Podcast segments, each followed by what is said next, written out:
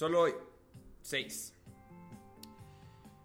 Voy a empezar con un consejo, bueno, no un consejo, siempre un aviso que dicen las madres cuando, te va mal en la escuela. No me importan los demás, me importas tú. No. Y esto se prolonga mucho en cualquier aspecto de vida, entonces a lo que voy es tú en tu pedo, tú en tu pedo. Y son tres aspectos que los que quiero cubrir ahorita. El primero son las comparaciones y hay veces que es inevitable compararnos con personas y me ocurre mucho cuando me comparo con mis amigos que, que están más avanzados en algunas clases o incluso cuando estoy corriendo en algún parque y, y hay un individuo que me, me rebasa y digo, podría hacer las cosas men- mejor, pero no me alcanzo. Entonces, hay veces que siempre estoy a la comparación a la alta de que, ay, güey, este cabrón está mejor que yo, o ella está mejor que yo. Entonces, siempre esta comparación, ¿no? El otro es recibir y dar críticas. Ese no, no está, o sea, está de más, no, lo voy a explicar un poquito más adelante. Y el tercero es la autenticidad. Entonces, eh, los voy a explicar uno por uno. Y el primero, las comparaciones. ¿Por qué es un arma de dos filos? Una,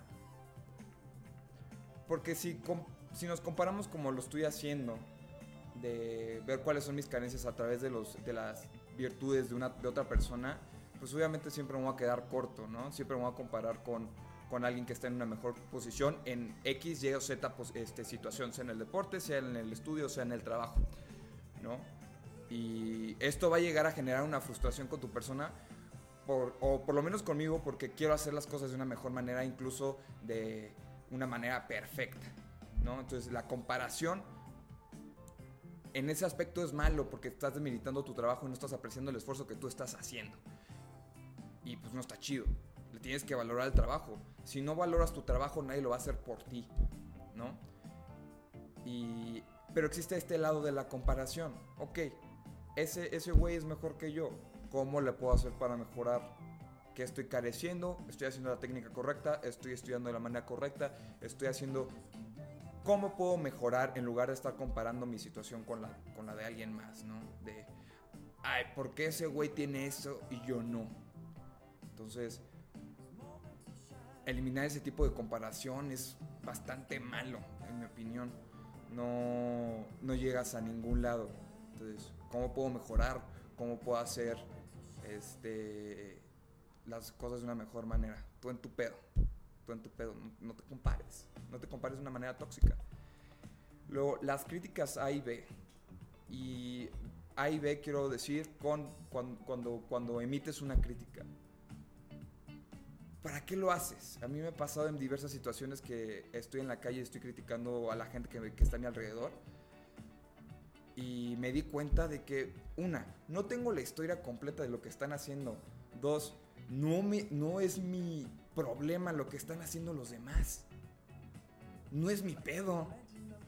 O sea,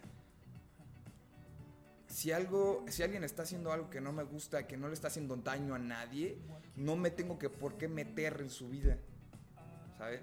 Si no me está perjudicando, si no está perjudicando a alguien más, no tengo por qué meterme. Y el otro lado está esta parte de recibir las críticas. Y a partir de que me dejé el cabello largo empezaron a caer estas críticas de, güey, ¿por qué te lo dejas? O incluso para este lado de, este, como de desapro- desaprobación, ¿no? Una, no tenemos que meter críticas, no, sabemos, no tenemos la historia completa. Tenemos que criticar y tenemos que ver hacia el otro lado para poder mejorar, mejorar la situación de alguien más, para poder aportar algo, no para este, establecer una crítica y simplemente emitir un juicio que a nadie le importa, en mi opinión. Y dos, tres, perdón, autenticidad. Cuando estás en tu pedo, dejas de ver cualquier otro aspecto que te esté molestando. Eh, Dejas incluso de ver estas críticas que se, hacen a tu persona, dejas de hacer estas críticas hacia otras personas y dejas de compararte. Y cuando empiezas a hacer esta- estas tres cosas, realmente te empiezas a ser tú. ¿No? Empiezas a ser realmente una persona que se está preocupando por ti, está construyendo algo que quiere, está progresando en lo que quiere, son tus gustos, son tus ambiciones, es todo. No te dejas de comparar y no, necesitas la aprobación de nadie. Eh, al parecer, no creo que tengan eh, mucho sentido estas tres cosas, pero las quiero juntar en esto: es ser tú, tú en tu pedo. Nada más ver a tu entorno para ver en qué puedes mejorar las cosas, no para tirarlas. ¿Quién eres? O sea, ¿quién soy yo para emitir un juicio? ¿Quién soy yo para criticar a la gente? No tengo la historia completa, no sé qué decisiones tomó para que una persona llegara a X o Y situación. Somos muy rápidos a juzgar, ¿no? No escuchamos, no comprendemos, somos muy poco empáticos con nuestro entorno. Y por eso los invito estos días, eh, sean más empáticos, escuchen, escuchen a su entorno, escuchen a sus amigos, escuchen a, a su familia, entender por, que por la situación por la que están pasando, sean empáticos. Nada, nada más mirar hacia los lados cuando tenemos que aportar algo. Son muchas críticas negativas las que tenemos a nuestro alrededor. Hablen chido, hablen chido. Ah, y también está esta parte. Sean personas chidas. Si son personas cool, se van a ro- rodear de personas cool. Buena onda, empáticas, auténticas. Y van a progresar un poquito mejor. Van a sentir un entorno un poquito más saludable. Pero simplemente es la opinión que yo tengo hacia tu entorno. Tú en tu pedo. Tú en tu pedo y tu entorno también va a mejorar. Es.